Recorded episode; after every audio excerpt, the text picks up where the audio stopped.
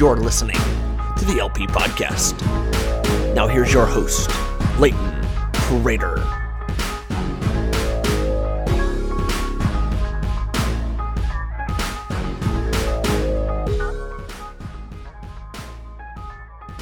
Is going on, everybody? We're back for another episode of the LP podcast. I hope you guys have had a great week last week, and your week is off to another good, good start this go around.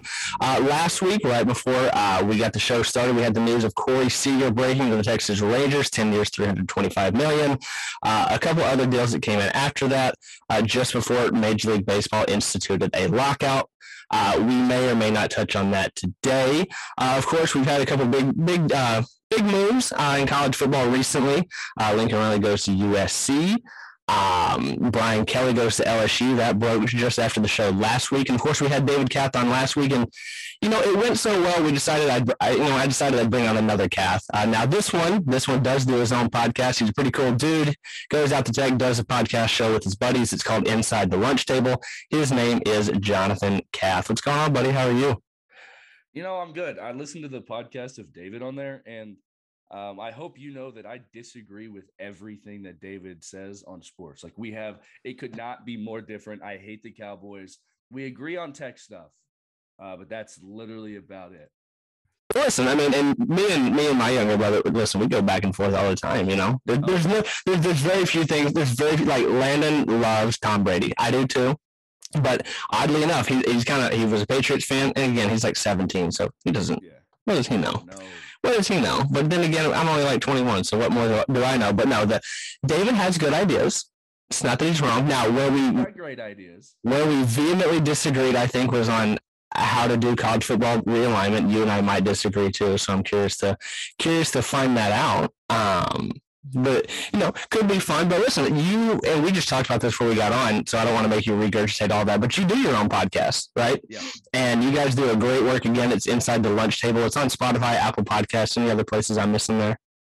Uh, no. Okay. On Spotify, that's that's our that's our biggest listeners. Okay, so they do great work. Go check that out. They do. They're really fun to listen to. They're really funny. Good group of guys that do it. Uh, all go to tech. Kind of an interesting path for you because, like we were talking about, you went out to tech and you were in, I think, agriculture business, and you guys were kind of shooting the crap, kind of talking about sports like most guys do, and decided, hey, let's start a podcast.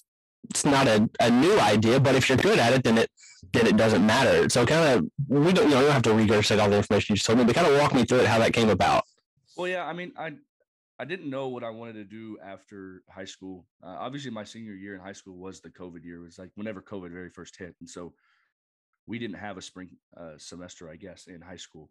Um, but I ended up choosing to go out to tech. Funny enough, I actually came out here for uh, David's birthday, and uh, my dad was like, "You should go on a tour," and I was like, "No, like you guys went there. David goes here, I want to do my own thing." And I got on campus, and I immediately fell in love with everything out here in Lubbock. It's it's definitely a place that if you haven't been, you've um, you can't really say much about. it. I say it on my podcast all the time. Uh, but I came out here and I didn't know what I wanted to do. I liked the environment and um, I, I wanted to do agriculture. So I did that. And then after the first semester and a half, pretty much, I ended up changing my major again uh, to, uh, or the, for the first time to NRM, Natural Resources Management. Uh, found out real quick that I did not like that at all. Um, and the podcast started as a joke. Like I was telling you, like it was, we were talking about me and Calvin, we we're talking about sports one day. And I was like, we're doing this for free. Like, come on. Like, uh, and, and four days later we start the podcast and now we're, we, we just got done recording our 21st episode and, and we're doing well, man. We're, it, it's, it's a really good time. I, I look forward to the Monday, Wednesday, Fridays. Uh, I get to wake up in the morning early and uh, kind of study for what I've got to talk about and Mhm. Um, maybe get a couple of guys on there. We, we're, we're about to do some really, really cool things. Um, you know, we've already had a couple of interviews. David's already been a guest on the show, sat right next to me in this room here. So, um, but I, I know a lot of guys in the college football realm, so I'm gonna try and get those on, get those guys on as well. But oh, it's it's been a ride. I tell you, it's if you would have told me six months ago that I'd be having a podcast and I'd be talking about sports, and I would have looked at you like you're crazy. Mhm. You know? Yeah, well, it's funny you talk about you know going out to and we will get into sports people. I do promise, but you know you have to add context. You've got to make this a human a human thing. If you just sit here and talk about sports all day, people may or may not care. I don't know, but it's funny you go back and you talk about you know when you were out there for David's birthday. I was out there for that. I don't know if you remember. That was like Yeah, his 21st, but yeah, we, me and, and, and all of our friends, we were out there for that birthday. And I remember, Spanky's. yes, we did. And I, that was my first introduction to Spanky's. God bless. It's a good place. Love it very much. Hell of a place, man. Beats anything that Denton has outside of LSA and a bunch of indie coffee shops. I don't really know what we have to offer in terms of, in terms of food, but, uh, no, it's funny. I, I, I remember being out there and you're, I actually vaguely remember you and your dad talking about that while we were eating for David's birthday. I was like, hmm, he would be a good fit, but no, it's it's funny, but it's weird when you look back in the past year and a half. It's just been a complete you know disaster, and it's been so changing for everyone. And it's weird to look back like, oh yeah, this is kind of where it started, and then you, you see where it's come now. So, uh, no, like I said, I listen to y'all show as much as I can. I definitely check out every episode that I'm I'm able to, and you guys do you guys do awesome work. But we have, of course, this is a sports podcast. This is what we talk about, and of course, we're going to start with college football. Now, the CFP semifinals are set along with the New Year's Day Six Bowls. Obviously, Miami has a new head coach uh, as of this morning. Um, Oklahoma has a new coach as of last night, and now Oregon is looking for a new head coach. But before we get any to any of the coaching hires, we have games to look forward to here at the end of the month. So let's go back to this weekend. We have conference championships. Alabama takes down Georgia. Uh, Michigan takes care of business against Iowa. Baylor holds on in a nail biter against Oklahoma State, and Utah pretty much demolishes Oregon. Walk me through your thoughts on each one of those games, and then we'll kind of go back and forth on it. So I, I think the, in my opinion, the biggest game of the weekend was uh, Alabama Georgia. Obviously, I, I this was Alabama's like first real test, I guess, of the year, and then this was also Georgia's first real test as well. Um, I mean, Al- obviously Alabama lost uh, fairly early to Texas A&M. I kind of scratched that up as, you know, it, Kyle Field is a is has to be the pl- hardest place to play in college football. It's top three for sure. I mean, when you've got 106,000 fans, um, you know, screaming their cult like sayings, you know, that's it, it's it's it's incredible. Um, but I really liked what I saw from Alabama. Listen, Georgia came into this came into the game only allowing seven touchdowns on the year. Their defense, uh, and Bama put up four. uh, so I don't know if Georgia necessarily got exposed. I, I don't know if you could say that. Uh, I will say that if you are a Georgia fan, first off, you're in, and there was no way that you were not going to be in, unless you just got absolutely just demolished. Uh, and then there could have maybe been a thought. I, I don't know, but if you're a Georgia fan, you would rather this happen now, fix it going into uh, into your Michigan game. And honestly, you got you guys got a little bit lucky there because committee absolutely could have put Cincinnati up there at three, and then you would have had to play Georgia or uh, Alabama again.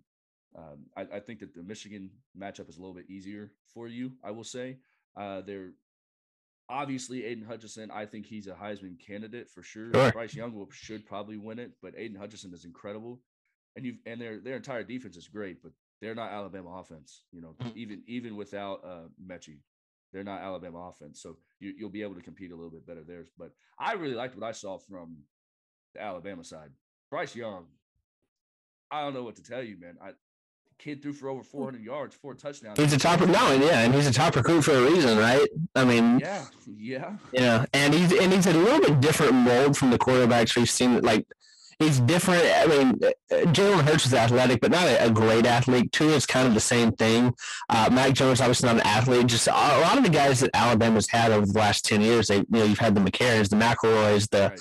uh, the Jake Cokers. You know, you've had these guys that are they're more game managers than anything, and I think that mold maybe started to break when they brought in the the Tua and the, and the Jalen Hurts kind of era. Mac Jones was a little bit different, but Bryce Young is different. You know, from those guys, uh, he, he's such a, a game breaker and. He's really a playmaker. That's not something we've seen Alabama have the last couple of years, and we've seen this shift.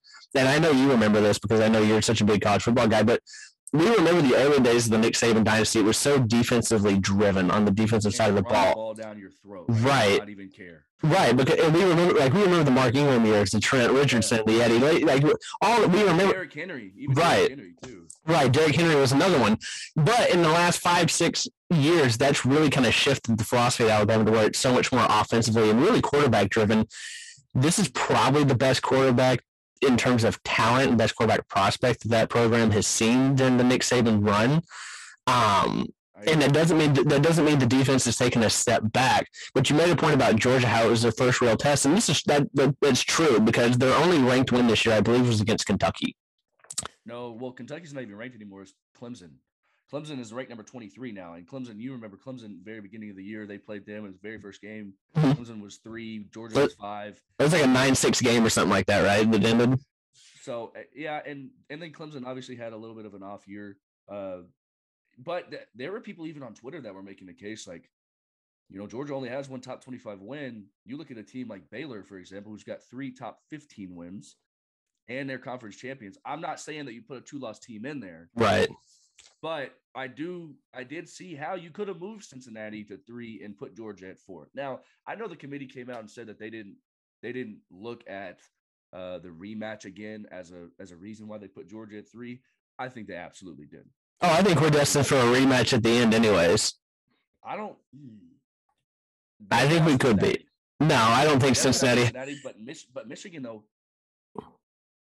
Mich- Michigan. Did you see the way they just took care of Iowa? Well, make no mistake.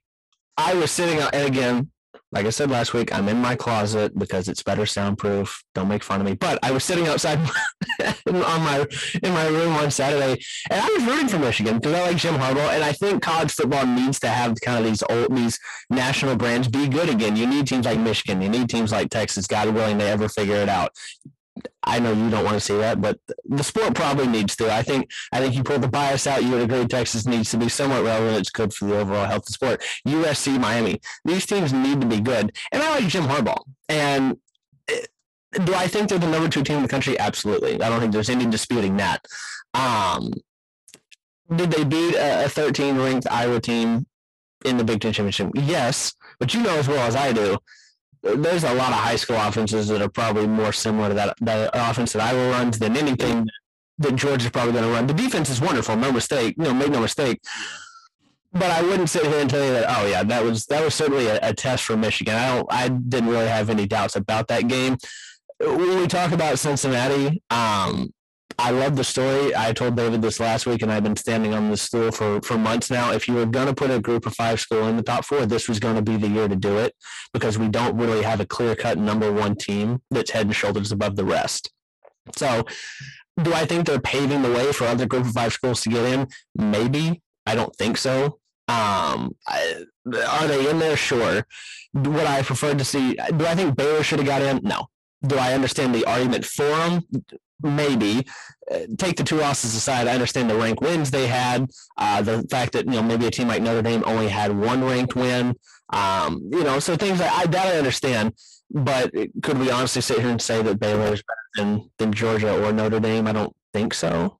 No, I, I think that if Oklahoma State would have beaten Baylor, then that would have absolutely been a conversation uh, between Oklahoma State and Cincinnati.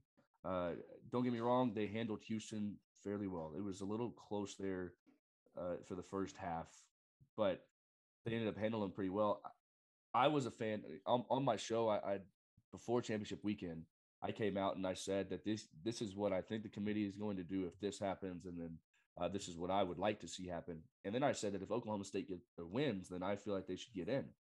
And the only reason why I say that is is because I feel like the one loss that they had, if we're playing hypothetical here, the one loss that they had was against Iowa State and then lost by inches again Mhm. um, for the first time.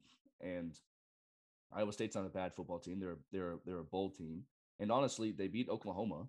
They beat, uh, uh, in my opinion, beating Big Twelve teams is better than beating uh, the uh, AAC's teams. So Mhm. even Houston, I, don't get me wrong, Houston's a good football team. The Sure. one loss that they had was against Texas Tech uh, at the very beginning of the year, which I don't even know how that happened. We're gonna be honest. Um, but I mean, put it this way: Texas Tech has just as many ranked wins, uh, top twenty-five ranked wins as a team like Georgia. Mhm. But I don't, and you know what? And I don't understand why Notre Dame was ranked number six or five now. I don't under Notre Dame has not played a single person, and I think the only reason why they put Notre Dame there was to solidify Cincinnati's place at four. I would agree. I think because if you eh, obviously Cincinnati's signature win this season was obviously over Notre Dame, so the more you the higher up in the rankings they are, the better it's going to look on Cincinnati's resume, which is your point. Um, the argument for Notre Dame is interesting, and it's, it's kind of a moot point now because I don't really think they had a great shot to get into the top four, anyways. Uh, but the, the argument for Notre Dame is interesting because I was talking to somebody about this literally last night, uh, and I talked, you know, pretty frequently. We talk about this. Notre Dame's interesting because they don't play in a conference, right? And it's hard to gauge when you talk about the typical criteria of ranked wins and conference schedule. Those things don't really apply to Notre Dame. And so the question becomes, well, where does the merit come in with them? Because they kind of make their schedule. The hard, you know, the team they played, they lost to Cincinnati. I don't know the schedule off the top of my head right now who they went, who they, they beat this year that was of, of noteworthy but they're kind Wisconsin of was their Wisconsin was their best win on the year. Right, and I okay, so that was in, that was in like you know in, Chicago. Um, I remember that game, and they they won that game handedly. That was Brian Kelly's like what I think he passed. You know, he's the all time winning coach at Notre Dame after that win. But uh, outside of that, who who did they play? You know, who did they you know who did they beat? It's really not a lot of teams, and so this is this is where Notre Dame kind of gets kind of tricky when it comes to you know you're trying to figure out where you want to put them in the rankings where's the criteria coming from? And it's really they do it to themselves because they choose to stay outside of a conference. They could very easily easily jump into the ACC. Yeah, I don't understand. And run it. And the, the ACC. Right. And the, what they and what a person was telling me last night is the reason they did this last year was well, a they needed the money and they needed the games, right? And that's and as soon they were afraid that they would get left out of the conversation because everybody was just playing conference schedules, which again, just playing conference schedules is not a bad idea. There's nothing wrong with that. I can't, for the life of me, cannot understand why the week before Thanksgiving, Alabama gets scheduled, you know, New Mexico State, you know, in mid-November. That that I don't understand. That's a topic for a different day. But Notre Dame's an interesting one, and you know, if you circle back to where we're sitting with the, the college football rankings now in the top four, I would like to see Alabama, Michigan. I almost think Michigan, Georgia, you know, in the semifinal game is kind of a toss-up. Yeah. Honestly, I think it is. I would like to see Michigan, but I think it's funny for you know as much parity and as much talk we've had about not really a dominant team in college football this year. We're still looking at the scenario of two SEC teams playing for the title. I think just to watch the world burn, there's part of me that wants to see that. Yeah, I mean, I, I think that at the end of the day, the SEC obviously is the best conference in, in the league, and if people want to uh, not see SEC teams, then they need to lobby for. If they don't want to see two SEC teams, um, in the Final Four, then they need to they need a lobby for expansion. Um, and I think we've gotten to this point where expansion has to happen. Um, and and I feel like it has to happen for a majority of reasons. I, I think the main one being that the SEC is so daggum good that there's there may come a year where you look at like the recruits that A and M is getting, for example. You could absolutely make a point, and even now, Brian Kelly going to LSU, you've got three or four teams that could absolutely make a push. Now, granted, they're going to have losses on their schedule because they play each other. They're going to beat the hell out of each other every week. Right, but I mean, are you, are you telling me right now that in in in the next couple of years that A and M or LSU, and then obviously Bama, maybe even in Auburn, Georgia, there are you telling me right now that they couldn't con- contend for a national title? I mean, Ole Miss just had a ten win season, right? For the first time, and and Lane Kiffin, shockingly enough, actually signed a you know, he signed an extension. I didn't think he was going to do it. Part of me thought he was a dark horse to take the Miami job. I was like, dude, this guy's going to bolt after one year. We have that. But you bring up something interesting with the recruiting and the expansion. Alabama, Clemson, you know, Ohio State, A&M, LSU, all those teams are going to be really good in recruiting. There is one team that's usually very good in recruiting that's now going to be able to put that together. It's going to be USC. I think USC really returning to power is going to shake up a lot of things, which is necessary. Um, don't get me wrong. I love. I'd sit down every Saturday at 2.30 in the fall, watch the SEC game of the week. It's typically the best one, right? But USC really kind of returning to power in, in the Pac-12 is going to shake up a lot of things. And I think I think that's good. But you talk about expansion as you know, if we don't want to see SEC teams dominate, we'll make more teams. I think everybody's for expansion. I think where everybody begins to differ is the amount of teams. For me, I don't think six is enough, but I think 12 was too many. And so I've heard this, I've heard a lot of conference commissioners say this, I've heard athletic directors say this, I've heard coaches say this. If you give all power, you know, all Power Five conference champions a, an automatic bid, and you have five at-large teams, I think that works. I think that's fine. I don't think there's anything wrong with that. Yeah, I I go back and forth on it. I think that, in my opinion, I think that ah, eight or twelve is where you're sitting, and I think sixteen is way too many. If you do twelve, um, the reason why I like twelve is you give the first four a bye, um, and then you let the other eight teams play, and then you go on from there. The thing that I don't like about the if you win your conference necessarily is a number one if you're in the ACC, for example, uh, sure, Pitt, Wake Forest, could they have made a run? No, I, I don't think that. I also don't think that it's fair also to the group of five teams and saying that if you win if you win your Power Five conference and you're automatically in, but if you're a group of five team, you've got to go you've got to dang near go undefeated for us to even have a conversation with you. You know, uh, so if it, it's all about what are you trying to accomplish with the expansion? Are you trying to make it more fair for group of five teams to get in? Mhm. Are you trying to make it more of a uh, I, I don't know. If you go to 12, just take a take a, a non-conference game off the schedule. Again, Mhm. I I get why Alabama schedules these teams. These teams need money. They pay them a million dollars to wax them by 65. And it's good for their program. Find another way to get them that money. I don't know, but nor do I really care.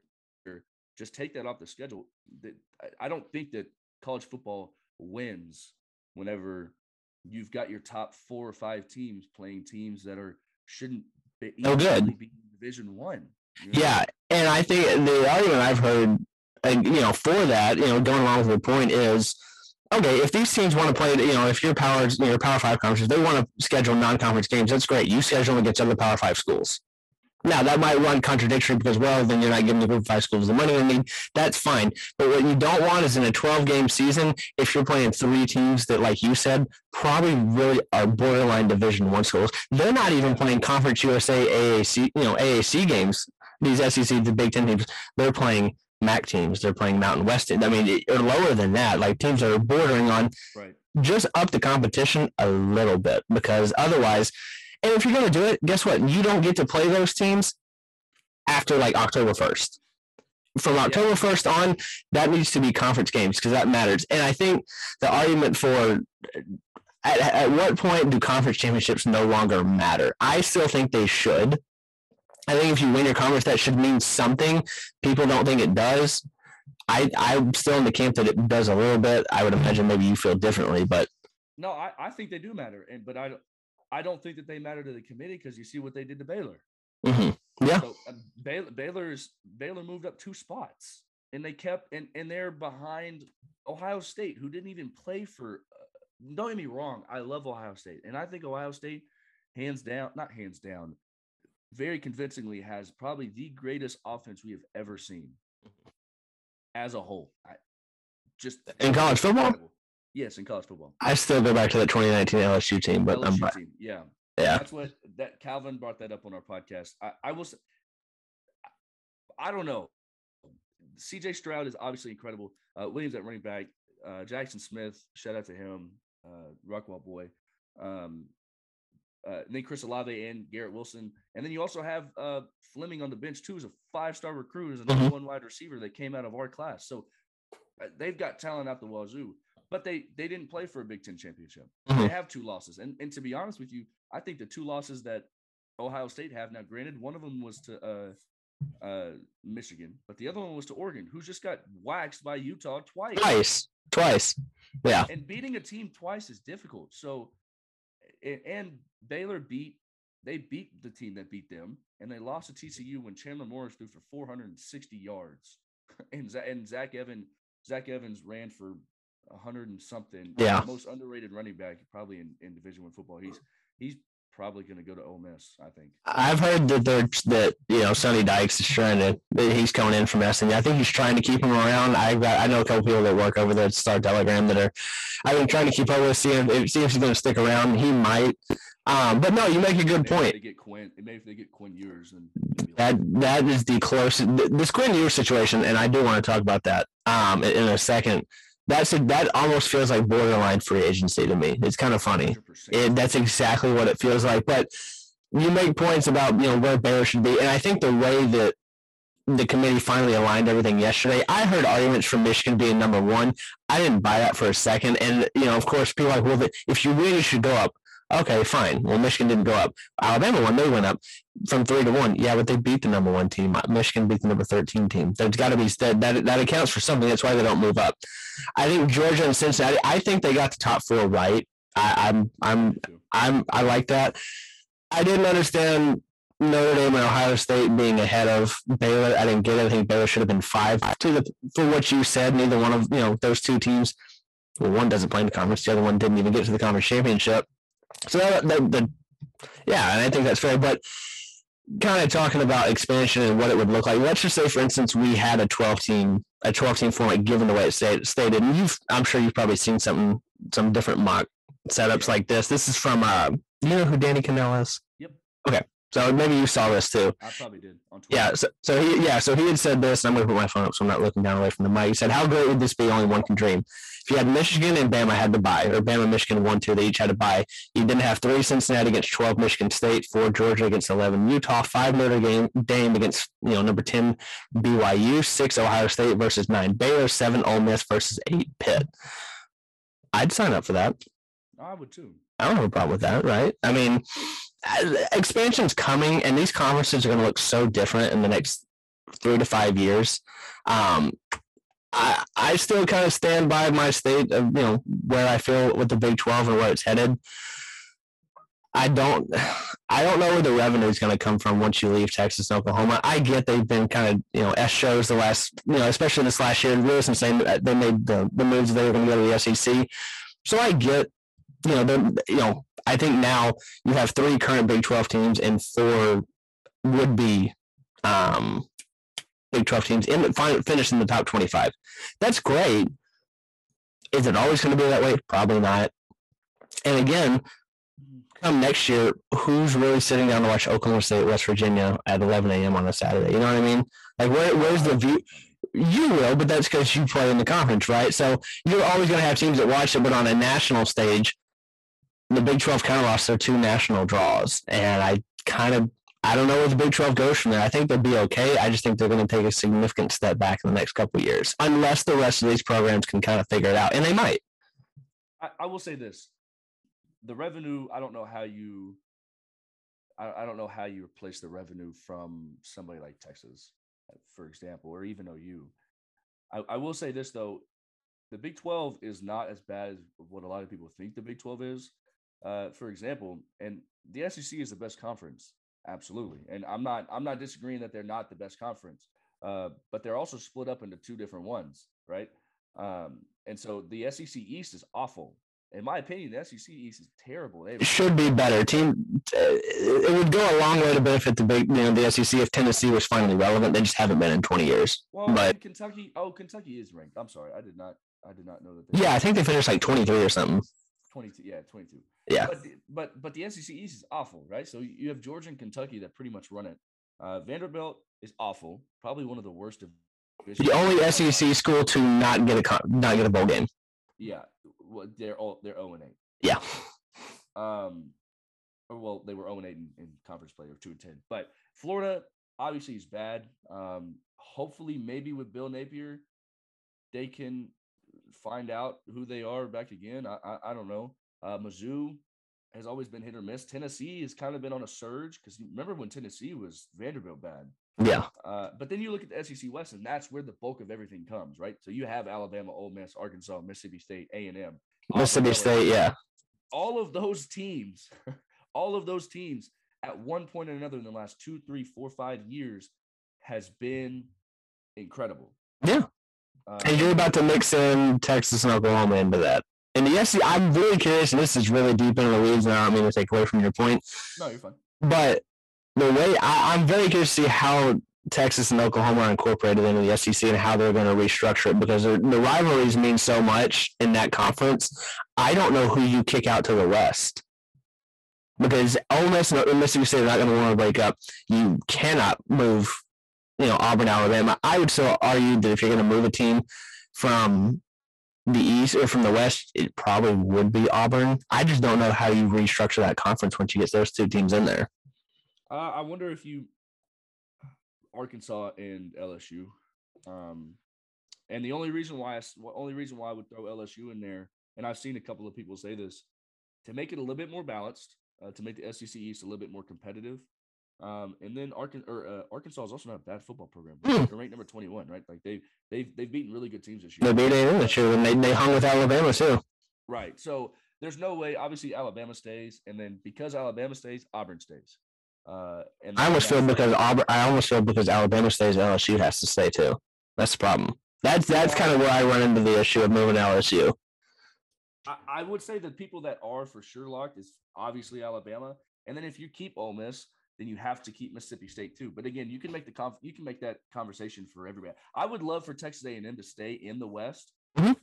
because I would love to see Texas Texas A&M. I'd love to see A&M versus OU. I would I because whenever they move from the Big 12, the reason why they wanted to move is because they wanted to get Get away from Texas. yeah. I'd love to see them back in the same conference again because I hate both of them so much. Oh, I think if you split it up even into because I've seen I saw this concept way back in the summer. If you split the SEC up into four team, you know, almost like districts or regions or whatever, like you, you know, what I'm saying, like, and then you had like like I think they call them pods. Dude, you give me Oklahoma, Texas, Texas A&M, Arkansas in one thing, and you you know that kind of old Southwest Conference. But where do I sign to get that? And then you can kind of figure everything else out. But again, you still you There's just so many. There's so there's so many teams. that are jammed right there. honestly, like if if we're if we're talking about this, I would love to see man take Vanderbilt out of there. Take Vanderbilt out of the SEC. Um, I would like like if you're if you're adding two teams, two more teams. Um, I would have liked to see maybe two teams go. I don't know where those two teams would have gone. Maybe to the Big Twelve, maybe to especially or maybe like if you're a Vanderbilt, maybe the ACC. Um, or uh, uh, that's yeah, that's about it. I mean, I or maybe no, I can't do like Pac-12. I, I don't know. It's gonna be really interesting to see how they do it uh, because there's so many SEC teams, Mhm. and you and you have to put those two teams in the West, but then the West is already so bulky. But maybe it's a good thing. Maybe Mhm. they want to even it out a little bit. Um, and maybe it's better for like Georgia too, because sometimes Georgia doesn't play anybody. Mm, they run through their conference schedule. Yeah, because they usually have to. Exactly. Yeah, you usually pick one team out of the other out of the other side, and they kind of rotate. I was always a big proponent of if Texas and Oklahoma were going to leave the Big Twelve, just go west. You fit out there more culturally. Just go to the. And I still think teams like Tech and Oklahoma State and TCU and Baylor. I eventually think if the Big Twelve folds, they will go west. I think that Yeah. makes a lot of sense. But even if you're looking at Texas, Oklahoma, just go to the Pac-12. You fit, but you're culturally you're a better fit this is not going to be the move they think for the SEC. And if the SEC wanted to add two teams outside of Texas, Oklahoma, okay, call Florida State. I think Florida State would be a good fit in the SEC. You get, that, I mean, when they're right, Is already there. You get that now Yeah. right there, and call Miami. yeah, yeah, call Miami. There was talk about Notre Dame. That wasn't happening. I know they called Clemson. I think Clemson would have been a really nice fit in the SEC. ACC would have been nothing. Folded, yeah. And if you pull, you know, you pull Clemson, Florida State from the ACC, you might as well just pack it up and disperse everybody else. So, I don't know. I think I, I think it's coming in the next couple of years. I think all of it's going to be driven by the new TV contracts that are set to expire and the revenue. That's where all of it's coming from. We will get some kind of answers. It's not going to be in the next year, but I don't think that the conference realignment stuff is over at all. I think we're going to see a lot of big teams kind of continue to bounce around and find new homes. And that's kind of what we've seen with coaches too, especially in the last week. That was a really good segue. I want to give myself a pat on the back. Yeah. Um, so LSU goes to, you know, Brian Kelly goes to LSU. That happened as soon as I was uploading last week's episode. We, me and David had just talked about USC and Lincoln Riley. And as soon as I hit the upload button, I saw the alert come through on my phone. I was like, damn it. I wish I would have waited a little bit longer. But Brian Kelly goes to LSU. We're talking SEC football right now and conference realignment. You've seen the video of him faking the Southern accent, right? Oh, good God! I think I've I have probably heard it a thousand times, and I laugh harder each time. It is so good. It's so good, and it almost reminds you. It almost reminds me like Kevin Spacey faking a Southern accent. Yep. Did you ever see House of Cards? You know what I'm talking about? It's exactly what it what it sounded like to me. But the fit, Kind of looks like Kevin Spacey a little bit too. he, he does. He does. We probably shouldn't talk too much Kevin Spacey. I don't want to get canceled. Um, I would hate for that to happen. And, yeah. Anyways, I like Brian Kelly at LSU. I actually think it's a really good fit. I know a lot of people don't feel that way. I almost think he's a better fit than Lincoln Riley would have been at would have been at LSU. How do you feel? Um, I will come out and say this. I think that uh, everybody that is upset that coaches have been leaving, I want to I want to throw this out there. Everybody is for sale. Sure. What I mean and what I mean by that is if somebody's dangling a hundred million dollars right in front of your face, and you're 60 years old. Yeah, exactly. Joel Klatt touched on this, and, and he and he did it. He did a phenomenal job talking about this. I heard this is good. And he, you know, he he was he was saying how hundred million dollars in your face. Obviously, you're going to take it, but but the structure of of the way that college football is now. Obviously, we have the early signing day period now. So you've, I think it's what December 13th now this year. Mm-hmm. Uh, if you're a coach and you have to leave, uh, it means you have to leave by by that November 30th, you know, early, real early December. You don't have a chance to to get there in, in mid December because guys are signing to your program that you're going to want to be able to recruit. Mm-hmm. That's why. That's why. That's why we've seen um, Dave Aranda. They just won on Saturday. He's out recruiting on Sunday. The next day, literally. The very next day, and so that's how big of a deal it is. So if you want to point fingers at anybody for leaving early, uh, or or not coaching their teams to the end, or whatever you want to say, and, and Brian Kelly more so than Lincoln Riley because Notre Dame was in a position to make the playoffs, quote unquote. Mm-hmm. They they weren't. In theory, sure. Yeah, in theory, I guess if everybody would have lost. Um, but I, that's college football for you. So mm-hmm. uh, it, the early signing day period, whenever they added that in, that's what you get. Uh, yeah. And and that's what and that's what you're going to get from coaches. But I mean, let's be honest. I like the move. Um, I like the move for Brian Kelly because recruiting at Notre Dame is probably has to be one of the hardest things to do. Uh, obviously, it's a private school. It's up in Boston, up in the cold. You got to meet academic requirements. Um, and it's a hard place to win. And I don't. And even when and there's a not, it's non-conference. Uh, there's not a ton of just northeastern high school football players. All the guys that you're finding are down south in in in the Texas, Florida, Louisiana, obviously California, like Georgia. Riley left too, so good for him. I mean, I know Oklahoma fans are mad, but you cannot offer what US USC is the best job in college football every single time that it opens up. It mm-hmm. has nothing to do with their current talent or anything. It has everything to do with they're in Southern California. They're able to offer you a six million dollar home and buy your other ones, meet the financial needs. Oh, and you get the best recruits literally five minutes down the street. Five minutes down the road, and you can keep them home, and that's a yeah. that's a hell of a pitching point to them. Yeah. Yeah, and I think and Notre Dame, we just kind of talked about Notre Dame a second ago. It's a hard place to recruit because of the academics and things like that. And uh, when Brian Kelly got there, they were a wreck. Now, you and I are not old enough to remember when they were really good back when, you know, they were still black and white TV. So we're not going to remember that. I vaguely remember when like Charlie Weis was there and it was a complete wreck. This is like late 2000s, like early 2010s. And then Brian Kelly gets there and he flips it around. And I think they're leaving it in really good hands with Marcus Freeman. I've heard him do two radio spots this morning uh, on Dan. I love him anymore. Oh I think God, I already love him. I think he's so good with what he does, uh, and I I think it's great. I think Tommy Rees staying there is awesome. Notre Dame's going to be fine. Oklahoma's going to be fine. You could not have gotten a better consolation prize if you're Oklahoma than Brent Venables. You couldn't have done. You couldn't have done better. But if you look at, uh, we were just talking about the SEC West, or you know, West alone.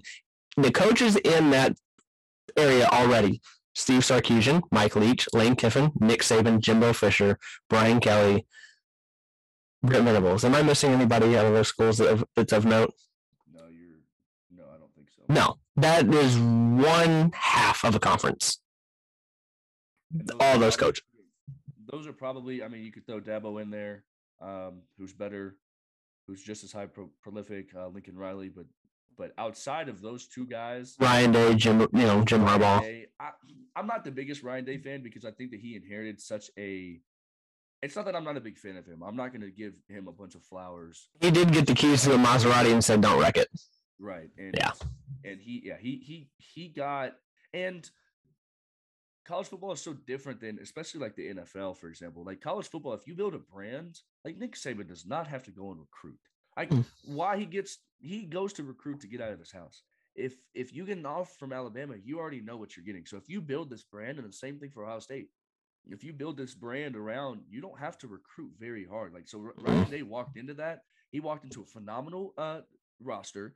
He walked into phenomenal commits already, and he walked into being a powerhouse in the Big Ten, and at the time, the Big Ten was struggling. Michigan couldn't win against Ohio State. Yeah, teams like Wisconsin that were pretty. Wisconsin, Michigan State were the class of the Big Ten at that point in time. Right, and then and and then you had teams like that would give you the run for your money, like Northwestern. But besides that, I mean, Big Ten looks a lot different today than it did, you know, five years ago. Oh no, I think the Big Ten has proven to be a clear half step to full step below below the SEC, but they're they're a pretty good one A. You know, if you're going to look at the SEC, and, and, yeah, I mean, you make a good point. I mean, some guys come in, some teams don't have to recruit very hard. Alabama's one of them. Teams like Oklahoma and Michigan and Notre Dame, those teams, even if they're nationally very good year in year out, these teams still have to recruit really hard. There's only two programs in the country really that don't have to go out and sell their team to kids because the kids want to come play with them. It's Ohio State and Alabama every other school, with the exception of maybe like a Clemson or a USC on the road. throw LSU in there. Just LSU's another one. Facilities are second to none. But I've, yes, I've seen them. Yeah, I get. I guess that is selling, but no, you're right. I don't think that. I don't. I don't think that. I. I, I will say this: Brent Venables. That was the best hire that you could have done. Um, everybody was trashing Texas Tech for uh, firing their coach in the mid- middle of the year you're going to start seeing this more often because I, in my opinion, I thought that we we have made probably the best hire outside of USC um, and LSU. Um, I say that, and now Miami with um, um, Mario Cristobal. Mario Cristobal, yeah. That's nothing thing that there. That's nothing but uh, he's from Miami. But you, may, I talked about the, the early signing day period. He was recruiting yesterday there was literally a picture of him wearing Oregon stuff yesterday with a recruit and his family taking pictures. I can't wait to see it at Oregon. He said to do the next one. It was no secret that he was leaving. I did find it funny that Miami still had Manny Diaz under contract. They don't really bad, by the way. I, I feel really bad for Manny Diaz. I would love for Manny Diaz to come to Lubbock as our defense coordinator. You might. I mean, listen, you might get him. I know you didn't get Jeff Traylor, but man, you get Joey McGuire. That's pretty hard to beat. You know what? You know what? I'm actually glad I didn't. We didn't get Traylor. I like Joey McGuire. I'm man, I'm in love with Joey McGuire. I think I, I think that's the right one. I think that he is a better fit for and because I mean obviously, and this goes into it, especially with coaches, is fit is everything.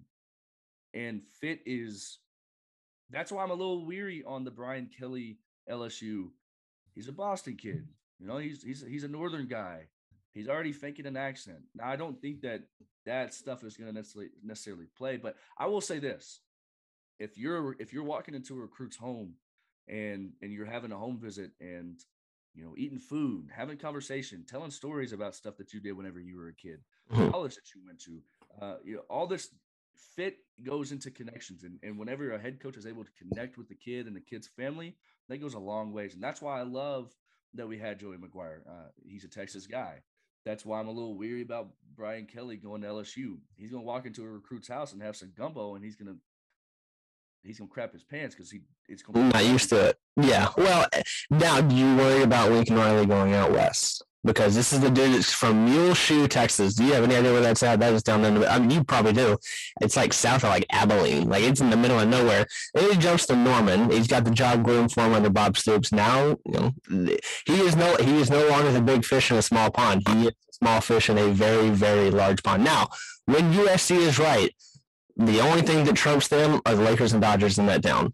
Yeah. But this this is not normal Oklahoma. Dodgers have to be right too. So listen, listen. Dodgers have been right for a while, despite my many tears shed. The Lakers are, you know, whatever. They're twelve and twelve. But are there any concerns about? You know, are there any concerns with with Lincoln Riley jumping all the way out to to LA because it will chew you up and spit you out in a heartbeat in a heartbeat?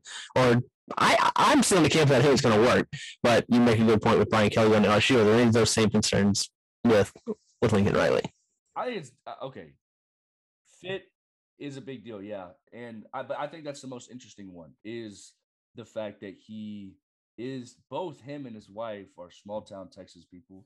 Um, I think is his wife from Texas. Yeah. Both small town. I know they're both yes. Um, I think she is from Oklahoma, actually. But I kind of you kind of look at the way he dresses, and he kind of he kind of screams L.A. to me. You know, he does the way that he has he combs his hair, and he looked like he fit at USC at the conference. Like he he looked like he he fit there, uh, and his wife and his kids looked like they were enjoying their time there too. And that's what he said. I mean, it was a move for his family. Um, and you know what? if you get offered the U, I cannot say this enough. If you're getting offered the UCS job or USC job, you have to take it. Like I don't. It doesn't matter unless you're Nick Saban. Yeah. I would even Now they did uh, they did offer that job. Remember, I mean, we went through you know the, the James Franklins, the Matt Campbells. We went through all this. Even Mario Cristobal was asked about the job. They all said no, reportedly, and then they all got bigger deals. I don't know if they said no. Here's what I was. I don't know if they said no. I think that USC had their eye on Lincoln Riley from the jump. I do too. And and if I and I don't and I'm not a big James Franklin guy. I know what he's done at Penn State, and Penn State is also a difficult place to uh, hard place to resurrect too, given what they came out of. Right, exactly. So, but I, I, I don't know. I, I, I don't know. I think he'll fit well at USC. Um, I think it's hard to not fit well at USC, just given the amount of resources that are around you. But again, I mean, you look at him. You look at the way that he dresses. He looks like a he looks like a California guy that, and, and it's air raid. It's Pac-12. That's what he does. It's it's a it's an off. It's it's just as offensive minded as a Big 12. It's not a big jump. Um, no, I, I would be. I, I was curious about this. I wonder if, and, and I wonder what your thoughts are on this. Do you think that OU talked to him about moving to the SEC and he didn't want to go to the SEC?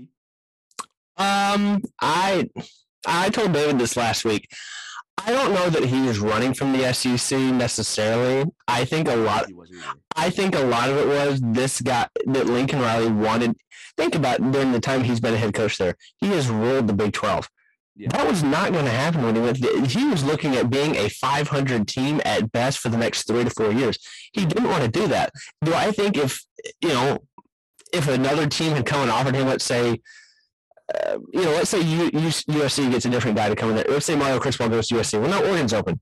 Does he take the Oregon job? Probably not. I don't, I don't but. I think it was such a unique set of circumstances where the best job, like you said, in college football became available in a conference that show, has shown no real ability to put out a, a repeat contender year in and year out.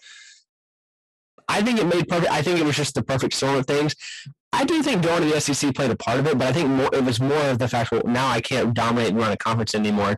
And I do think, you know, him being an offensive guy, I think that's going to work at USC. I think he's going to be fine at USC. I would expect him next year to immediately be a power. But what worries me, it, it, it's going to take a couple time, you know, a couple years to get some of the stuff sorted out at USC.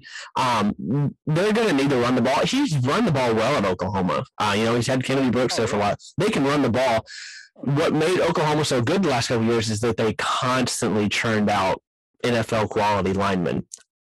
USC used to do that too way back in the day when when we were kids when they had Pete Carroll, they used to go two and three deep and run over SEC teams. Haven't done that in years, and really, for as many as the top recruits and the quality recruits they have, they don't have that on the offensive line. So I think that's something to kind of look at and with USC. But you make a good point you know, he did look, he, he does kind of feel LA in a weird way. Now, everybody kind of looks good when the mountains and downtown LA is behind you. Even, you even whenever you and I would look good. Yeah. Know, like he would just dress. Uh, maybe, maybe I'm looking too for, maybe I'm reaching. No, it matters. It matters. But he, uh, again, I, I cannot say this enough. You cannot pass that job up, man. I, no. You can't pass that job up. It's, it's the best job in college football. And OU fans are mad, and now they're now they're happy because they got Venables. Here's what I'm going to say: Venables is not Lincoln Riley. No. Do I think that he'll do well? Of course he's going to do. well. Part of me almost think he's a little thinks he's a little bit better fit for where they're going though. DC I, minded. Uh, I, I will say that I'm I'm I'm more of a big fan of uh, defensive coordinators getting head coaches head coaching jobs and, and offensive guys and then offensive guys um, mainly because especially if you're going to the SEC you got to play defense. There, that is not a discussion. You know, you you can't you can't roll out a Big Twelve defense um, against an SEC team. We've seen yeah. in college football playoffs, right? Like you can't do that. You you've got to play some sort of defense, and OU does. I think OU, obviously, Oklahoma State had the best defense in the Big Twelve this last year. I would say that they rivaled uh, Georgia, but and maybe Cincinnati. Cincinnati, they were really good in the secondary, but man, I, I like the Venables hire. That was all there was, though. You're not selling yeah. anybody else. There, there was no, and I know they talked to Matt Campbell. He wasn't leaving Iowa State to go to Oklahoma. It was going to happen. I think Venables was the only choice and the most logical one. Um, And he's been there before. He's been there. You know, he he was there in, in the early days with Stoops. You know, when they were when they were racking up conference championships. So, I think Oklahoma's going to be fine. Um, but you mentioned Texas Tech. Well, you guys are in the running for a quarterback that's currently now on the market in the transfer portal. A couple, I'm talking about Spencer Rattler, not Quinn Ewers. You know, if you want to go pick up, if you want to pick up, no, I'm kidding. I'm kidding. I'm kidding. I'm kidding. No, we're talking Quinn Ewers. Obviously, I was talking with somebody about this Friday night uh, when I was uh, covering a, a high school playoff game um, so just another writer in the box. It was when the news broke that Ewers was was going in the transfer portal the first team that came to mind with me was actually Texas Tech. Yeah. I feel like if he's going to a Texas school, I kind of feel like, like logically, if you look at it, it's like, okay, Texas, Texas A&M Tech. That's just kind of the order. In, in most people's minds, it's where it kind of comes to. Yeah. When I look at it, I kind of feel like Tech and Texas are kind of in the running for this. I think he'd fit either way. I would give the slight edge to Texas, but I could be wrong. What do you think? Uh, obviously, the relationship he was he was once committed to Texas, mm-hmm. uh, and that's let's not forget like that that's a big deal there. Uh, and so he and he's been to Austin, and that's why he just had a home visit with Sark. He didn't have to go to Austin. He's already been to Austin. He's already seen all that stuff. Mm-hmm. Um, Texas is interesting.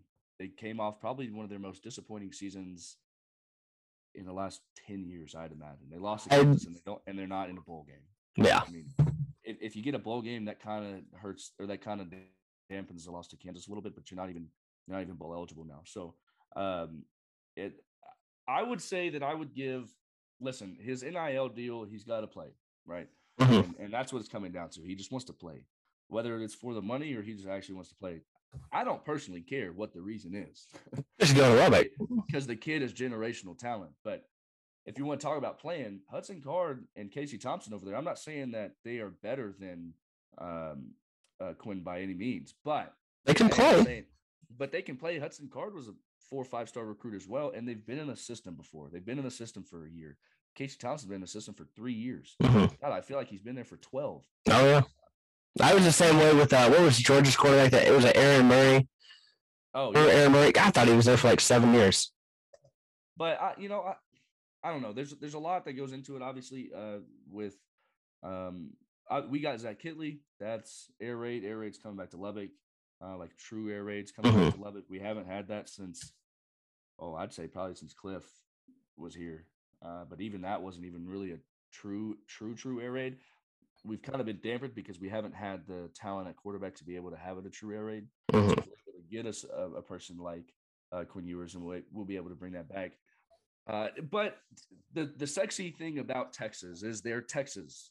They're the U. They're the University of Texas. There's not another brand out there like that. It's very similar to USC in a way. Yeah, it, yeah, it's it's USC in Texas now. USC, it, and it's interesting because both of the these big brands suck, and they've yeah. sucked for the last five years. And, and I th- I do think them and Miami, all of which have made significant coaching changes, I think they're all going to be better. Texas, I worry about because where they're going. Like I said to start this, all three of those schools have to be good.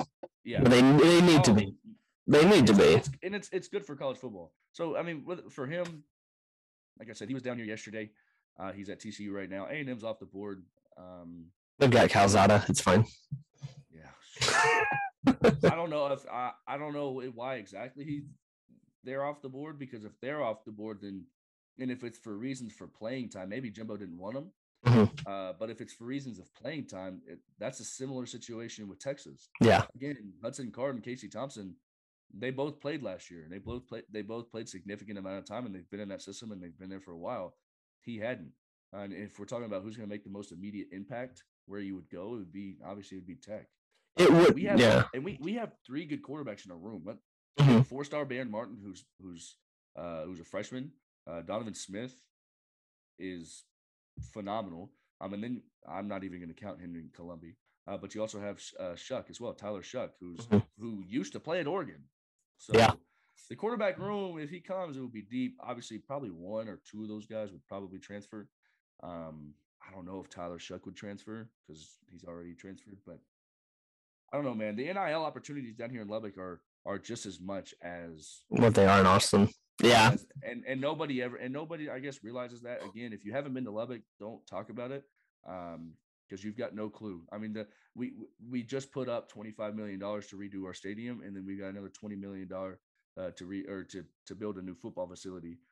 Our facilities are going to rival your Alabama's, LSU's, Georgia. It's going to rival these Power Five uh, things. So, and let's keep in mind too, wherever he goes, wherever Ewers goes, you better believe a, a receiver to will follow stars. They're going to follow. Remember, he left. He left high school early, so these guys that are that are signing early right here, they played with him. They played against him. They went to camps together. They're they went to the Elite Eleven together. You know, they went to the Nike opening together, Under Armour, all that stuff. They went to all these camps together. So let's not forget that he's going to bring talent with him, which that's yeah. the most exciting part for me.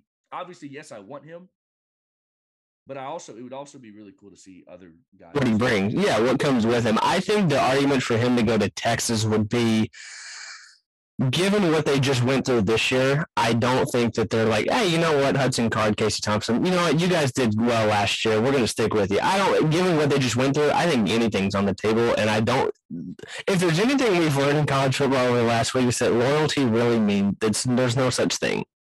Players, coaches, AD, that's not new, like that's not a secret, but that's really come to light recently. And so I think he'll go anywhere. I don't even think it's totally off the table that he goes somewhere outside of outside of the state. I, I do think it's likely that he stay he stays in state, but I don't think it's unrealistic that he ends up somewhere different that maybe we're not considering. Um, maybe he goes to a place like OU. It's close. Or, I, just thought about that this morning when I was thinking about it. Caleb Williams could very well be going to USC. Mm-hmm. Um, Spencer Rattler obviously put his name in the transfer portal. Um, so he, he may go to a place like OU. About Miami. He's made he's made it pretty it's all about what he wants. And at least the thing about all of this is it's all speculation. Like he hadn't come out and said a damn thing. Mm-mm. He hadn't said anything about this is just us because we have nothing else to talk about. Right. It's like and, it, and it's it's people like us who are kind of like, oh, he's he's doing this or he he has said that he wants to stay in Texas.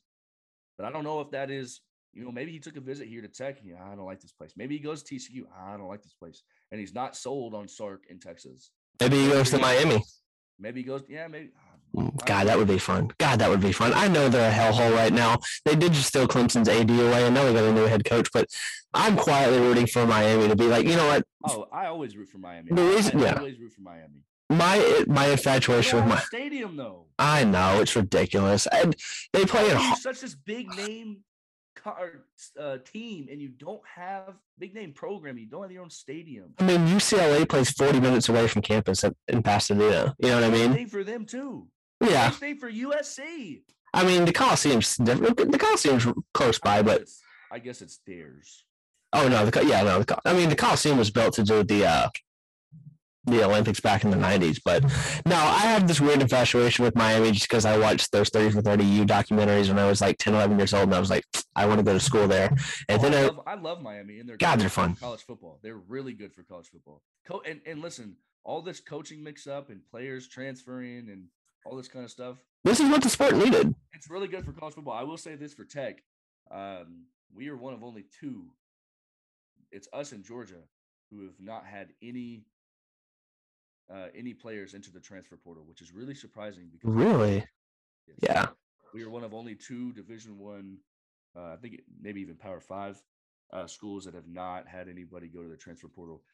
Which you know what, good for Joey McGuire. That speaks more about Joey McGuire um, then it does any. And, and I mean, of course, you're not going to have anybody transfer from Georgia, and they may at the very end of the year, but maybe because they don't play, and we and we may also have somebody transfer as well especially if Quinn Ewers comes, but mm-hmm. or or whenever he brings some some of his little his little guys. But man, college football is I think this is the most interesting year of college football that I have ever witnessed.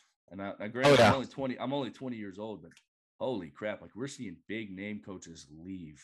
We're mm-hmm. seeing big name players put their name in the transfer portal. Like we're and and guys are getting hurt. Metchie got Metchie got hurt. Now is he, is he even going to go to the draft? I don't know, but no, you bring it uh, again. It's good. Like I would agree, the most interesting year we've seen college sports in a long time because it has become really regional, and so we've seen all these these you know these coastal teams and these big brands that have been down for a while. They're going out and they're swinging and they're making big moves. And outside of all that, with the coaching changes and the transfer portal, portal moves and all that, we had a lot of parity this year. You know what I mean? Like Baylor, Oklahoma played for the Big 12 title. That was a great game. I personally kind of wanted to see Oklahoma State win that. Their quarterback went went to Denton Ryan, uh, Spencer, you know, Spencer Sanders. So I played against him. Did you really? Really? Okay. Yeah, he graduated just before I got here. Um, before I really started digging deep and covering covering high school sports and stuff. So I was kind of wanting to see them win. Um, the ACC, everybody forgets about the ACC game. You know, you had Pitt and Wake Forest. Now, not a lot of people outside of Pitt and Wake Forest are going to watch it. I didn't. Um, I was keep. I figured you would, but not everybody is you, Jonathan. You know, not everybody not everybody's you. And then, uh, now, for those who can't see, uh, he Jonathan is showing me a picture. Is that you tackling Spencer Sanders? Uh, actually, it was a missed tackle. Um, and he thank you for being honest. He said the most disrespectful thing to me ever, and I could not recover for the rest of the game. We got routed by like forty-five. I think. Was that was that your senior year? No, that was my sophomore year. Okay, because I remember Poteet came up here and played in 2019. You came to that one. No, that was at Collins, right? Yeah, this that game right there. I think you you guys were there. I think that you guys saw us. That that was our sophomore year because that was when David was still at UNT. Yeah, that was like his last semester here, right? Yeah, yeah, was, and yeah, and y'all. I, I think you, Randy, and uh, David, and I think Juan too. All might have been there. No, maybe maybe you weren't. Were you even there? I know I had, came. I know they came. I remember you guys coming up to play a Denton team in 2019, but I don't. I think David was the only one that went for some reason. I couldn't. Now I know you. I know you played a game. Yeah, no, I know you played a game at Poteet. I didn't go to that one. I think that might have been. I don't remember. But I did. I, I might have been. I hell, I don't know. Anyways, well, I I did play him. He said the most disrespectful things to me throughout the game. And you know what? He was so right to do so because he was so good in high school. Oh my god, he probably was the best. Um, I probably uh no, actually, I would Billy Bowman also from Denton Ryan. Billy Bowman. Mm-hmm. You know what? We, we they had like five Division One commits on their offense. Dude, they're still good they're still badass and everything. I mean, we that's the thing. That's why I love like, and we're kind of moving away from college football now, talking high school football, which something you and I know each of, but on different different perspectives, right? Because you obviously played it. I'm five foot nine, 160 pounds. If I stub my toe, I cry for half an hour. Um, so football was not in my DNA. Um, but just so we know from different perspectives, and so the more I've really dug in, and I'm in a really good area to cover high school football because. Yeah, just you know, in the Record Chronicles coverage, we have um, Guyer, Argyle, Aubrey. Um, who else was thinking? Oh, Ryan, um, Braswell. And the thing that's fun, that's interesting about it is the teams that we cover. Like I did a lot of Braswell this year. Well, they're in District Five, Six A. Yeah. So that's that's Guyer, that's Little Elm, that's Prosper, that's Allen, it's McKinney and McKinney Boyd. Um, and it's it's really funny because you start to see all these these guys, and then you go and look at the recruiting boards, like, damn, they're way the hell up there. They're actually yep. it's it's cool, and a lot of them have won, like you know we had two, two defending state title teams in our coverage this year. We had Ryan and Argyle, both of which were gone. They're now gone. You know, and last week you had six. different. You know, the, the week of Thanksgiving, you had six defending state teams, state winning teams, all go. And then you had Ryan the next week. Um, and now you're looking at a team, and, and I'm always talking about this because it's the only team I really know. You know, it's in my coverage right now. You have Guyer, and they've got a pretty. I think had Ryan taken care of business College Station, they had a pretty easy path to get to the state and you know and potentially win it. Yeah. Um. But they always go to the fifth round and they can't ever beat. You know, they always go to the fourth, fifth round, um, and and they can't ever really get over that hump. That that's the one thing about um, that's the one thing about them. That's that's a lot. That that's your one thing about a lot of teams uh, in high school football. Even us, you know, whenever I was there and, and years before, we would make it to the third, fourth, fifth round, and then we'd run into a team like Aledo, and holy crap, you know, Aledo's their entire offensive line is not smaller than 6'2", 300 pounds. Mm-hmm. You know, that's that's difficult. yeah, and, and I, what I've learned in the last year doing this too is the games that I like, I enjoyed coming more were the 4A schools. The 4A schools were Yeah. so much. Uh, Doing the Aubrey and Argyle games, you go to an Argyle game, it's like being at a junior college football game. It is insane. And we're getting ready to go to, go to uh, with realignment coming. They're going to 5A Division two. That's not good for them.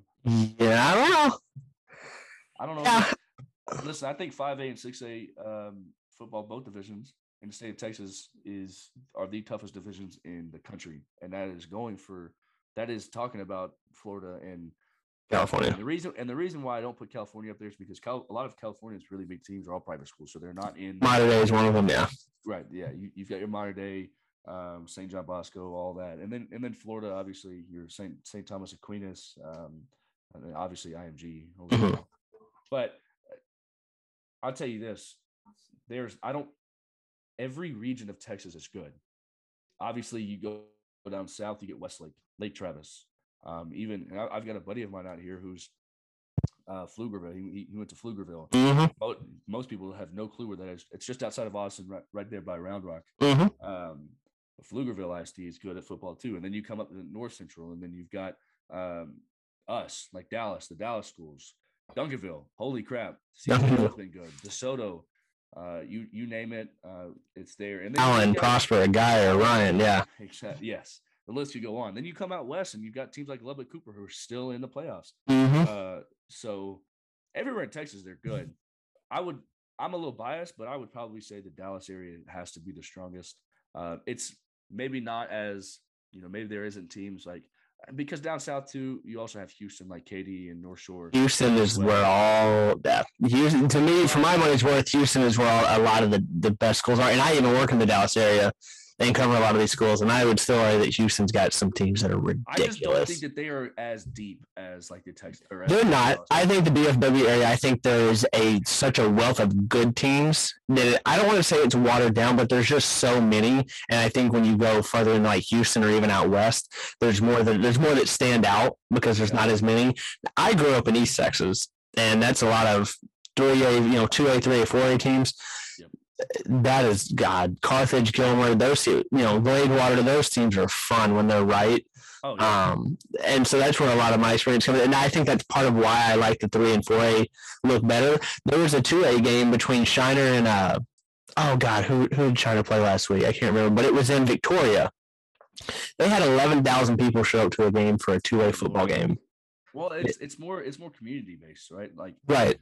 Now, now I've been to games where, uh, where where we our team, where I would go to like AT and T Stadium, and there would be no joke fifty thousand people there uh, to watch Duncanville play or to watch Cedar Hill play, uh, Lake Ridge. Whenever you remember when Lake Ridge was hmm whenever they had Jett Duffey, we played them. Whenever they had Jett Duffey, he routed us up. Uh, so even it's it's really that's why I love Texas high school football. There's nothing like Texas high school football. It is the Mhm. most every every single game that I played. There was one, two, three Division One commits on every single. Yeah. game. Yeah. There's not a or they were getting looked at by Division One. Uh, uh, they were Division One talent. Like I, I played Ty Jordan, uh, Aaron Lowe, those guys like that Pass away. Yeah. aw- awfully got um got killed. That was awful. It was awful for the community. Uh, I played guys like Spencer Sanders. I played with guys Seth McGowan, Tristan Tristan Golightly. I've I've I played with a lot of like, and it's really interesting to see because like I'll sit down on Saturday, and I'll turn a game on. And I'm like, oh, I know him. I know that guy. Yeah. Or like I'll see Chandler Morris at TCU throwing for 460. Oh, I played against him in, in high school. Like Yeah. stuff like that. And even like at uh, Jones, all of them. Oh yeah, and even at uh, Memphis, their quarterback uh, is uh, Seth Henigan. huge quarterback at Ryan last year, won the championship. His dad's still a coach at, at Ryan, so even you know I'll turn and watch them on just because I'm curious. Um, but no, it's it's weird, especially the older I've gotten, and you know, and you get more into covering high school football, and then you turn on the TV like, oh damn, I know this guys. Oh wait, they're my age, and they're doing that, and you know I write That's the about them. crazy part. That's what's the weird. Is that they're your age and they're doing that, and you you view it through your lens. You're like, damn, What am what I doing with my life? where did I go wrong? Yeah. What, wh- wh- why didn't I get the you know the athletic gene? You did. I didn't. I I did not get it. You were able to. You played baseball and football and everything else on the sun. I could not do it. But I want to talk about your Vikings and some NFL before I, I, I let you go. That's right. You probably didn't think I knew that you were a Vikings fan, but I do. And for those you can't see, he just kind of buried his head in his hands because he knows I'm about to grill him I on his got- I just got grilled just uh, two hours ago. I'm not going to grill you on your Vikings. I'm not going to grill you on your Vikings. But I'm going to ask you: Does Mike Zimmer come back for another year? Say that again. Does Mike Zimmer come back for another year? I think that he okay. We talked about this too a couple of weeks ago, and I don't know if he's on the hot seat, but I don't know if he's on a cool seat either. I don't think he's safe. I don't think. Well, I don't think that any coach in the NFL is safe, but I definitely don't think that Mike Zimmer is safe. Um, I don't. I, the the head scratching. You know, I'm, I'm actually scratching my head. Like I, the the thing about the Vikings that is just so interesting to me is we lose games we shouldn't lose, and we and then we turn around and we beat Green Bay, arguably You- the best team in the league. Like You in Baltimore, I would be in Detroit. Really, I'd hate to be fans of you guys. You guys gut wrenching losses and wins. like we already we already beat the Lions previous in the year, and then we lose to a backup quarterback in Dallas at home. Uh, we we lose in overtime to the Ravens, gut wrenching. We beat the Chargers, which Chargers are kind of coin flip. Some days they're good, some days they're not. Just wish they would Uh, figure it out for one, just for one season. I want the Chargers to figure it out. We lose to the 49ers in in the middle of a like that's the wild card races between us two. We lose Mhm. to them, and then we lose to arguably the worst team in the league. And here's the crazy, stupid part about all of it. Kirk Cousins threw for 340. Empty Are you yards, serious? and that's without Dalvin. That's without Dalvin Cook. I know, and that's okay, and that's what I was about to say. We went for two, we went for the two point conversion. I think it was like three or four times, Mm. and we missed all of them. And but that's when you need Dalvin Cook. You know better than anybody else, and, and anybody that watches football, you know that when you're on the two or three yard line, your playbook goes to like six plays, like If that. six plays. Yeah, if that. You're gonna run the ball, maybe quarterback sneak, maybe like a little boot action with your uh, tight end on the outside. Mhm. Um, but at after that, you're there's nothing. So it really it really hurt us that we did not have Dalvin Cook to be able to at least run the ball in. We lost by two points. We left. I think we we probably left what ten points on the board. Um, so, uh, but I will say this: the only bright spot that came out of the game is I think, and I, I'm a little biased, but I also uh, there's stats that back it up. Justin Jefferson uh, has to be probably the best receiver in the league. I don't think that there's anybody on on any team that can guard him. He does well against bad teams. He does well against good teams. He steps up. You can throw Dev- Davante Adams in there, maybe, but he's better than Amari Cooper. Yes, Um, no, Yes. is. I I don't I don't know of another receiver that you would throw in there besides Davante that you could argue that uh, Justin Jefferson's not better than. I mean, DeAndre Hopkins is healthy, but he's typically not. And even then, there- there's so many guys. You, I mean, Cooper Kupp's a hard one to beat, but he's such a different player than what Justin Jefferson is. You know what I mean? He's not. He's not a vertical deep threat. I mean, he can be, but he's not really. He's more of a possession guy. Stefon Diggs, but that offense has been up and down this year in Buffalo. So I think look, there's a, a very reasonable and, and logical case to be made that he would be the number one. The problem is, people are so you know iffy on Kirk Cousins. I am too. I think Oh my! You you get out of Kirk, Cousins what your expectations are. If you're expecting him to be a top ten quarterback, you're probably going to be let down. If you're expecting him to be in that eleven to eighteen range, you're probably going to be pretty happy. Um, Same thing for Dak Prescott too. All these Cowboys fans get upset. Well, it's because you paid a, a top mm, 15, 16 quarterback $75 million for the first year. That's why you're upset. He's not a top five quarterback in the league. I'm sorry. I used well, and I used to be in that camp of Dak, thinking he was somewhere between twelve and fifteen. I've kind of changed my stance a little bit to where he's you know maybe eight to ten. he doesn't go out and win you games, I don't know if he loses you games though. but he's not. Well, yeah, right. But neither does Baker Mayfield. But Baker Mayfield is probably one of the worst starting quarterbacks in the league. Listen, me and your brother have gone round and round for three years about Baker Mayfield. He is such a homer on Baker Mayfield. I think he does it just just to piss me off. I hate Baker Mayfield. I I don't hate him. I just don't think he's that damn good. No, I I, he, I think he's I think he's pretty poor. Also, I think I don't know if he's even going to get a contract for the uh, Browns after this offseason. They better have a plan. I think they franchise him and figure it out because I don't know what they I don't know what they do if they don't keep him, but I don't think they can keep him. That's the problem.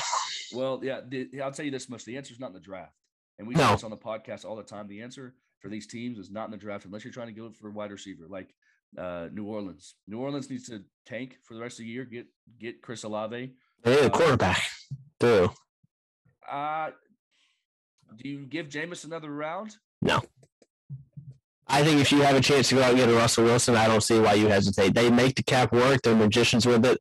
If he, if him or Deshaun Watson is available and all of his stuff is situated and he's exonerated, and, and it's still an iffy situation because of public perception, and we don't have to dig into into that type of stuff. But I don't know. Maybe, do they give Jameis something that's fine? But there's going to be so many teams that are going to be hunting down quarterbacks. You know, Deshaun's available. If Russell Wilson's available, if Aaron Rodgers is available, that's not out of the realm possibility.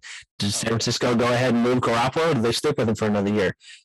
I would imagine the Raiders. I think they move from Garoppolo, but I don't know. I, all, all these names that you're throwing out and names that are on the market, I don't know if they're necessarily just absolutely just way better than Jameis. And if you can save some money and re-sign Jameis, first off, he's coming off an injury, yeah, uh, which is good and bad. Bad because he's coming off an injury, but good you can use that in, in your favor of of money talk, um, then I, you know, I don't know if Russell Wilson's leaving. I think that if anybody's leaving from that organization, uh, I think it would be Pete Carroll for sure. I think Pete's done regardless. I think the, the jury's out if, if Russ sticks around. For me, that's what I said. That's what, exactly what I said. I don't yeah. know if Russ is gone, but I don't know if he's necessarily stay, staying either. But I think Pete Carroll is gone. I think Pete's probably Pete's probably done. I think there's a lot of teams that look that are interested in looking at quarterbacks. For the longest time, I thought Philadelphia would be looking for one. I don't know anymore. I think they're probably pretty happy with Jalen Hurts. I think Carolina is absolutely going to be pushing very hard for Deshaun Watson. We heard for you know months that Miami was going to get him. They were working towards the deal at the deadline. They couldn't get the stuff uh, figured out with the, the legal situation. Right. Since then, all Tua has done is win, and they've rattled off five in a row. So now what? So right. Somebody's going to break. Somebody's going to make break and get a quarterback.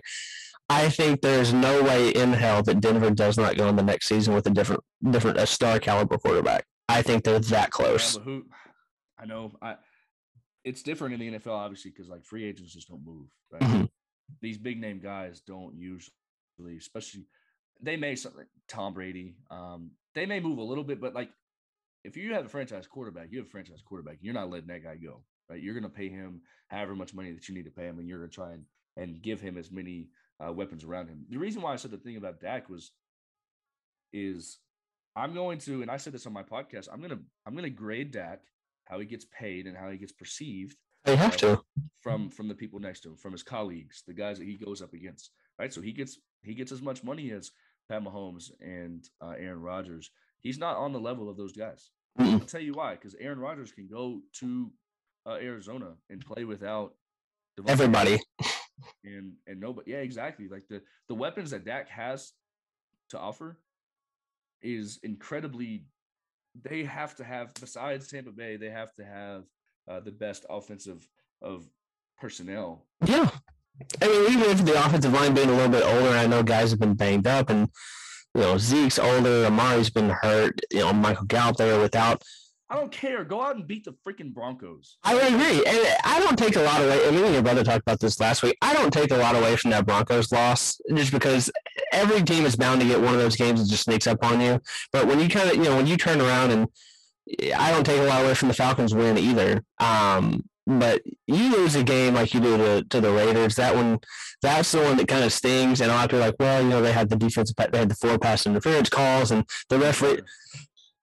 I would agree. I, I don't disagree. There's probably if you're as good as you think you are, and we think that you are, then you probably shouldn't struggle with a good but not great Raiders team that has gone through every which imaginable tragedy possible this season. And I'm kind of a de facto Raider fan just because I like Derek Carr and I think the Raiders are cool.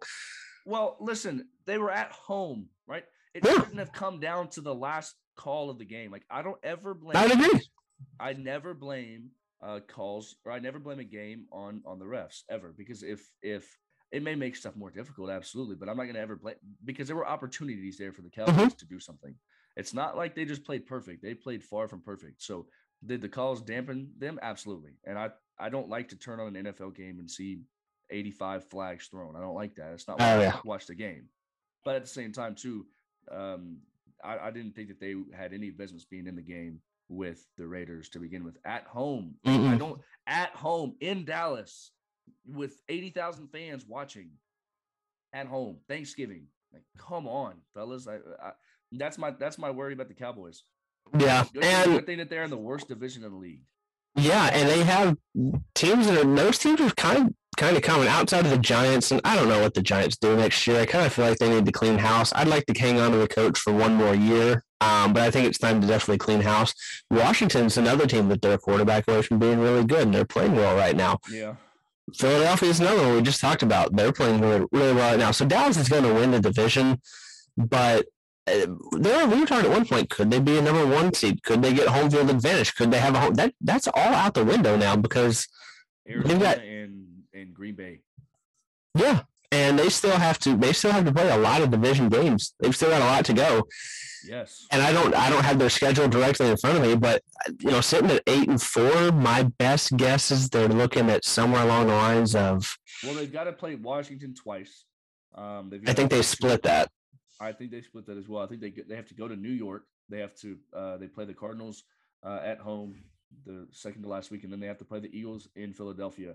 The thing is, is like the back half of their schedule is not necessarily difficult. It's where you're playing, right? So going on the road, on the road in you know in December. That's like the last game of the year, I think.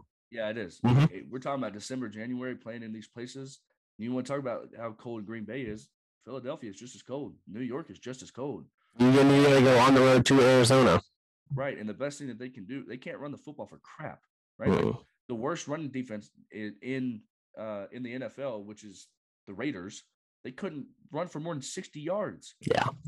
So if you can't run the football in, in this cold weather, I mean, I, I don't know. I, I, don't I don't really care to hear about how people aren't healthy. Um, nobody in the NFL at this time is healthy.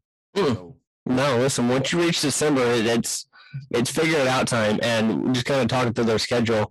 I think they split against Washington, so they're one and one. I think they beat the Giants. I think they lose to Philadelphia, and I think that they probably lose to Arizona too.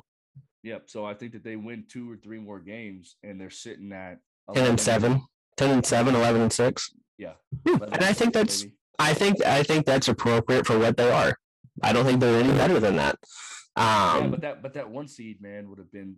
They would have been nice. Yeah. Going and playing in places like Green Bay is man, like you that's so difficult, right? Like that is so incredibly difficult. I, I don't yeah. know how you. I, I, don't know how you. Let me let me look to the the playoff thing. Oh, I think if any team has to go to Green Bay this year, they're in trouble, and I especially think Dallas or the Rams. And we talked about the Rams a lot the last couple of weeks. I don't know. I, am kind of worried about them, but yeah, I think I think Dallas needed at least one home playoff win because if they have to open up in Green Bay, they're looking at they're they're in trouble. They've got to do oh, that. Oh, 100 I don't um, I don't know if anybody that wants to just go to Green Bay, but I don't know. Arizona's looking real real good right now. So get them healthy in time, yeah. Yeah. Yeah. Yeah. And then eh, the one team that people are probably upset about, but I'm actually kind of happy to see it. I'm Patriots are the number one seed again. Oh, I actually. I it's so great. It's so great. And they play tonight against Buffalo. That's going to be a, that's probably the game of the weekend thus far. You know, it's on Monday night.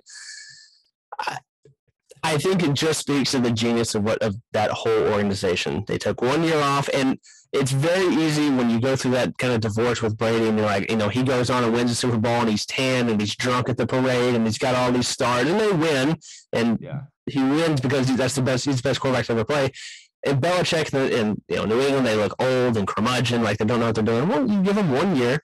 They had a bunch of opt outs with COVID. They come back. They kind of get through with Cam, who's not an NFL caliber starting quarterback anymore.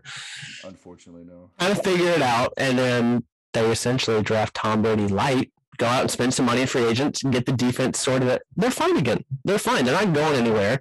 And we're at this rate, we're on a crash course for another Kansas City in, in New England AFC Championship game because I've said this for weeks. I don't know who in the AFC is just outstanding and nobody. For, right, and for a, a, short period of time, it was Baltimore. That kind of felt like smoke and mirrors, and I think that kind of was Tennessee, and then it was uh, know, Cincinnati. I'm now now I am drinking Cincinnati Kool Aid, despite oh, the, am, the, the too, shellacking yesterday. Out. But yeah, yeah, he got blown out. Stupid idiots. Tennessee Tennessee can't run the football, and Ryan Tannehill is is not a. I think he's a below average quarterback. I'd say he's slightly above average, but yeah. I, okay, the only reason I say that is what was that loss that they had? It was whenever they very first. I think it was was it the Colts? No, nah, they beat the Colts. They they won that. They the Colts. Yeah, they did. They did beat the Colts. It was I can't remember Oh, was it against the Texans? It may have been against the Texans. I think so. Yeah, yeah. They let Ryan Tannehill very they they let Ryan Tannehill throw 52 passes and he throw four, threw four interceptions. So that Sure. that is I'm not saying that that is what Ryan Tannehill is. They've been hurt a lot too. You know what I mean? They have been hurt, but they have been hurt. I would say that if I'm having anybody come out of the AFC, I would say uh, New England and Kansas City. Um, I like Kansas City more than Buffalo because, man, Buffalo has just been dropping the ball. They're so hit or miss. They're They are. what we call 'em. It's a coin flip. I mean, they they blew out the Saints, but the Saints suck. Um, but then they got blown out the week prior. They got blown out by the Colts. Yeah. Yeah, and they got bullied. I mean, really, I mean, Jonathan Taylor ran the ball down their throat for like close to 200 yards. And Bu- Buffalo should be better because they had, you know, it's early in the season, they was one of the top ranked defenses. And there was so much expectation on Josh Allen to, to be an MVP because there was a good case be made. He, he should have been an MVP last year. And they come in this year, they kind of lose a weird one to Pittsburgh to open season. Then they go on a run. But they've just been so inconsistent. I think a lot of it is they don't have a run game. Yep. They're going on the so- they, yep. They're so Josh Allen de- yeah, and they're so Josh Allen dependent to do everything. Very similar to what Seattle has to do with Russell Wilson. Like, hey, we're gonna kind of screw around and not really, you know, but hey, fourth quarter, Josh Allen gonna make a play and win the game for us. Same thing Russell Wilson's been doing for years in Seattle, and that does catch up with you, especially when it's a young quarterback like that. So, I, I'm silently rooting for New England to get back there just because I like seeing people cry about it Yeah. and that that that that's that's part of it. Just because I like seeing it, but you know, like you said, we're we're coming down to the wire with with football and stuff. But um, man, you got anything else? No, I think that I'm gonna say this. Uh I hope the Cowboys don't make the playoffs. So I'm Man, you should have seen the. You should have been there on Thanksgiving, dude. We were watching the. We were watching the game. David throwing stuff. Oh man, David was so mad. Oh, I was talking crap to him the whole rest of the day, dude. It was phenomenal. Little brothers are the worst. I swear to God, y'all are terrible. Yeah, but then he kept saying how he how they beat us, which you know, rightfully so. But Oh, I forgot about that. we're not too we're not too good either. Yeah, with a backup quarterback too. Uh, listen, our, our twenty million dollar quarterback likes to, likes to uh, line up under the right guard. That I I- I feel like you should get a pass for that. I'm gonna give him a pass. It's very it's very it's very easy to make that mistake. I think. no, it's no, it's not. Kirk has been playing this game for twenty years, buddy. Listen, You, I. know, you gotta know where the center is. Okay, I do remember when he was at Michigan State, so he has been around a while. So maybe, maybe he shouldn't. Maybe maybe maybe he shouldn't get a pass. But um, well, man, uh, I finally got you on one of these. I told you I'd do it. I figured I figured this would be the best time to, to save you because you know so much about. You're, you're a college football savant. Oh, So I I love it, man. I- it- I- there's not a better sport than college football. Like I, just the, the amount of upsets that we see, the the passion for college football. Obviously, the, the college kids, the drunk college kids, make it more enjoyable too. You are certainly one of those drunk college kids. I've seen you before. I've definitely seen your, your social media before when you get all you're well lubricated Hey, at your basketball games. Into it. I get real into it. I'm wearing my red and black. That's why you go. Listen, there's nothing wrong with spending your hard-earned money and loan money and going out there and blowing it on beer. Okay, there's no. Everybody does it. Everyone does it. I don't because I'm a respected journalist. If anybody from my job is listening, I don't do that. It's okay. But no, I do. I do. But no, listen, there, there's nothing wrong with going out and supporting your team. And I have certainly seen that you are so funny on social media. God, every time I see your story, like, and it's at a game, I'm like, I got to see what this is. Because there's a good chance he's probably screaming some type of profanity laced rant at the team's coach. And I can't. When, do you know when Texas comes, when Chris Beard comes back? Oh, January or February second. Oh, I wish I Oh, had bought tickets to that. We've already, we've already, we're already talking about it. They're doing actually a program where it's like a loyalty for royalty. So if we, if you go to the five games, then you get like early access to the ticket tickets. Mhm. But I'm gonna buy the tickets, um, and and we'll probably be. That's on a Tuesday. I don't know why it's on a Tuesday, That's an awful game. but I don't care because I'm not going to school that Monday, Tuesday, or Wednesday. Maybe even may even take off the Thursday whenever we beat them. It matters January. There's plenty of time to catch up in the spring. Don't worry about it. Absolutely, yeah, if, yeah. If, if I'm not here promoting good study habits, everyone. I was, gonna, I was gonna say if my parents are listening right now, that'd be something else. But no, we're gonna be camping out probably that weekend. So we'll, we'll have our we'll have our tent and everything. We'll be camping out. Um, it's gonna be. Uh, I'm telling. I've said this before, and I'm gonna say it again. Chris Beard, you better pull up in one of those Pope mobiles one of those one of those cars that the president pulls up in because, buddy, the amount of hate they've got, they're gonna have to put like a dome around the uh, around the court because we're gonna be just be throwing shit at. Don't throw, don't don't throw stuff. I mean, don't. I I can't. I'm not going to, but I can't. I can't. You know, I had somebody sitting next to me the last basketball game said he, he's already got batteries to throw at Chris Beard. No, God, please don't go throw batteries. It's a good way to get arrested. Gr- and I was waiting for the laugh. I was waiting for like the punchline, the joke. No, he's like, no, listen, I got double, I got double edge right here. I don't. I'm yep. He was being he was being serious. It's gonna be. I'm I'm telling you, there's gonna be there's gonna be 57 people that walk out of there arrested for the night, and as they dad, should. My, my, dad has already been telling me, "Oh, you better not be one of those." Don't yeah, don't don't you don't want to go be one of those dudes because there's nothing worse than looking like the dumb kid or the adult, especially the adult who gets taken out in handcuffs at a college basketball game because you don't know how to act. It's you can. Uh, yeah, listen, and I go to college basketball games at UNT. We're definitely a basketball powerhouse here uh, in the Conference USA. but uh, oh, dude, I, Mike Mike Wilson on my on my podcast, he goes to UNT, so he we talk about uh, UNT a, a couple. Whenever y'all beat UTSA, we were talking about it. Listen, I, I watched that game and I was sitting there telling my brother, I was like, man, they're going to win this game. He's like, no, they're not. It's not going to happen. And we were at lunch with some family after Thanksgiving and I showed him my phone and it was, they were up like, you know, 31 10. He's like, what the hell? And I was like, I told you, listen, trying to get, we got to be bowl eligible. So now we're playing in the Frisco Classic, right? I don't even know what that is. I think that's the one-off bowl this year, but I think it, I think that was the one bowl that they just made up. Yes, they just it's it's called the uh, Frisco Football. Cl- I don't know how it's it's a classic. It's never been played before. exactly, and it's in Frisco too. So yeah, they're playing at. Uh, you guys don't have to travel. Yeah, where where are y'all playing this year?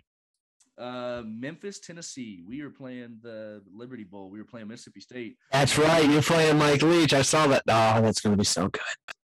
And, Mike, and you know what's crazy is Mike Leach used to be the coach of our of, of Tech, obviously, and but Sonny Cumbie was his quarterback, and Sonny mm-hmm. Cumbie will be coaching against uh, Mike Leach for the bowl game. So that's fantastic.